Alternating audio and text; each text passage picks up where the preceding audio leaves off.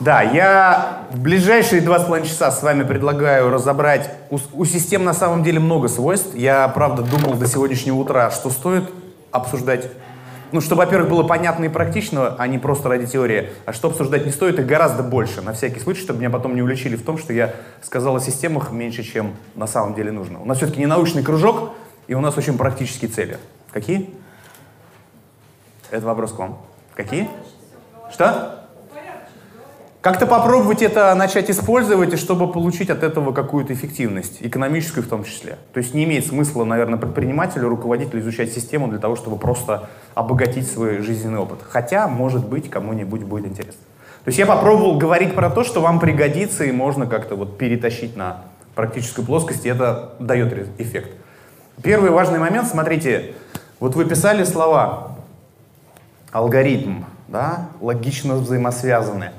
Это про то, что вроде бы система должна быть линейной. Это неправда. Все системы, с которыми вы сталкиваетесь ежедневно, в том числе бизнес, это нелинейная система.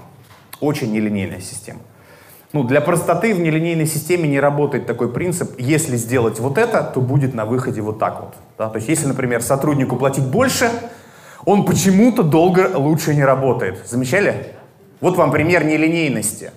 Причем а, одному вы начинаете платить больше, он начинает э, на какой-то определенной дистанции работать хорошо или чуть лучше, потом почему-то это исчезает, и это может быть никак не связано с этой зарплатой, вы просто не заметили, что у него ухудшились отношения с мужем или женой, а ваша зарплата почему-то перешла на другой факт. Ну, точнее, вес этого фактора ушел на задний план, пока у него ухудшились отношения с мужем и с женой. То есть человек — это пример очень нелинейной системы, очень нелинейной системы. И управлять ей не так-то просто, вообще тема такая интересная. Вот пример проявления нелинейности. У системы может быть сверхбыстрое развитие каких-то процессов э, в некоторых стадиях ее эволюции. То есть вроде бы вы что-то делаете, делаете, упираетесь, упираетесь, там выстраиваете кирпичик за кирпичиком, тратите нервы, силы, проходит месяц, два, три, а никаких результатов нету, а потом бах и выстреливает. Был такой хотя бы раз? А бывает наоборот. А, вы думаете, что все нормально, вроде бы поддерживаете, ничего не меняете, оно все так нормально, нормально, нормально, а потом бах и все рушится. Да, вот так разрушился Советский Союз. То есть вроде бы все было стабильно, я немножко застал. 77 год рождения, немножко застал как бы падение Советского Союза как системы, как машины, там, как э, идеологической машины и так далее. Вот молния — пример нелинейности, да? То есть вроде бы там облака тусуются между собой, электрические разряды как-то э, накапливаются, и вдруг неожиданно возникает молния. Вот пример нелинейности. То есть предсказать появление молнии там с точностью до секунды практически невозможно. Это пример нелинейности, и это сплошь и рядом в бизнесе. То есть бизнес — это не про то, что подкрутите вот так вот, и завтра получите вот такой вот эффект. Так не бывает. Как говорят, сила неожиданно вспыхнувшей любви, кстати, пример нелинейности — прям пропорциональной тяжести, вызвавшей ее невроза. Слышали? Это шутка, это шутка психологов да, на, тему, на тему неожиданно вспыхнувшей, вспыхнувшей любви. А, давайте еще раз. В общем, смотрите, очень часто не работает в системе причинно-следственная связь, вот которую ищут. Говорят некоторые волшебники, я тоже когда-то, каюсь, это говорил, надо описать бизнес-процесс, и все теперь станет хорошо. Пробовали? Становилось хорошо? почему-то, сволочь, не всегда становится, не всегда так быстро, и почему-то одно описание бизнес-процессов не приносит результата. Вот как система менеджмента качества говорит, так, надо, чтобы все э, было описано, надо, чтобы были корректирующие предупреждающие действия, сертификатов системы менеджмента качества становится все больше и больше по России, а вот качество почему-то лучше и лучше никак не становится в России. Ну, или мне так кажется. А, Давайте, здесь я долго оставаться не буду. Я хочу вот про такую модель э, поговорить. Мы почему-то долго воспитывались в такой модели, по крайней мере, меня так учили в институте. У меня второе образование производственный менеджмент. И я так пришел в свою компанию и решил, что вот стратегия управления компанией, это вот, знаете, такая вещь, да, что такое спот расшифрую, что такое устойчивое, предсказуемое, простое, определенное. То есть вот вы, давайте представим, что бизнес — это автомобиль, вы выехали на дорогу, у вас все просматривается далеко вперед, вы можете спрогнозировать там свой маршрут, сколько вам бензина брать, а, какие скоростные режимы вас впереди ждут, где надо поворачивать, где крутиться. И вот так вот до сих пор некоторые компании пробуют управлять своим бизнесом. Недавно у меня крупная компания говорит, слушайте, у нас есть такая стратегия разработанная, вот такой талмуд на три года. Там все описано, что надо делать, через месяц, через два, через три. Давайте как-нибудь ее подредактируем.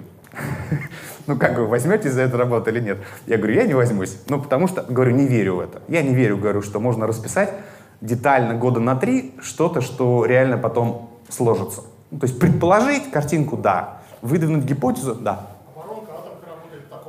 Конечно, не только оборонка Атомка. Это, очень, это, это чистая коммерческая компания, в которой примерно 900-1000 человек. Они живут в конкурентном рынке. У них есть конкуренты. Они честно верят, что можно писать на три года стратегию, хотя многие государства отказались от готового бюджета. Знаете почему? Потому что невозможно предсказать, что будет через год.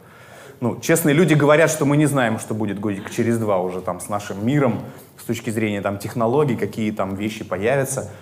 А, и вот этот нелинейный, вот этот линейный спот мир, он породил а, легенду про линейные системы, что вот как бы опишите, все будет работать. Это правда работало раньше, потому что количество изменений в единицу времени было небольшим, потому что мир не так быстро менялся, и потому что внешняя среда не была такой агрессивной в части ноу-хау, изменений и всяких непонятных телодвижений. Сейчас он, он сильно другой. И это работало раньше. То есть неправда, что это не работало раньше. Да. Это американские маркетологи, которые так же, как я, хотят что-то продать из консалтинговых проектов, придумали... Но... Да, да, да. Ну, я думаю, что это маркетологи, консультанты, кто-нибудь из McKinsey, Deloitte придумал такой термин. Он хороший, красивый. А при, перешли мы с вами вот в этот вот мир, где есть изменчивость, нестабильность, неопределенность, э, сложность, неоднозначность, неясность. Я такую метафору вам дам. Да? Представьте, что вдруг ваш автомобиль попал в неизведанную местность, у вас нету карты, а вокруг сплошной туман, такой, что руку вытягиваете, и вам уже кончиков пальца не очень видно. А вы едете на все том же автомобиле, у него скоростной режим еще повышается, то есть нужно все быстрее крутить. Вы не знаете, где будет следующий поворот, вы не очень понимаете, как вообще выстраивать маршрут, потому что все, карты нет. То есть есть только какое-то там подобие компаса. Вот это современный мир, и вот это современное управление. Конечно же, те системы, которые работали в спот-мире, и те системы, бизнес-системы, которые будут работать в УКО-мире, это очень разные системы. И я хочу поговорить вот про эти системы сегодня с вами. Потому что вот наша жизнь, это не я придумал, но я присоединюсь к высказыванию Андрея Сибранта, директор по стратегическому маркетингу компании Яндекс, говорит, сегодняшний бизнес похож на вождение спортивного автомобиля в незнакомом лесу, в сплошном тумане, когда вы не знаете, где нужно поворачивать, где подруливать, а медленно ехать нельзя, то есть не получится. Ну, надо как-то конкурировать с теми, кто едет впереди, рядышком с вами, ваши коллеги по рынку, и пробует набирать еще больше скорости. Похоже на истину или не очень? Или я нагнетаю?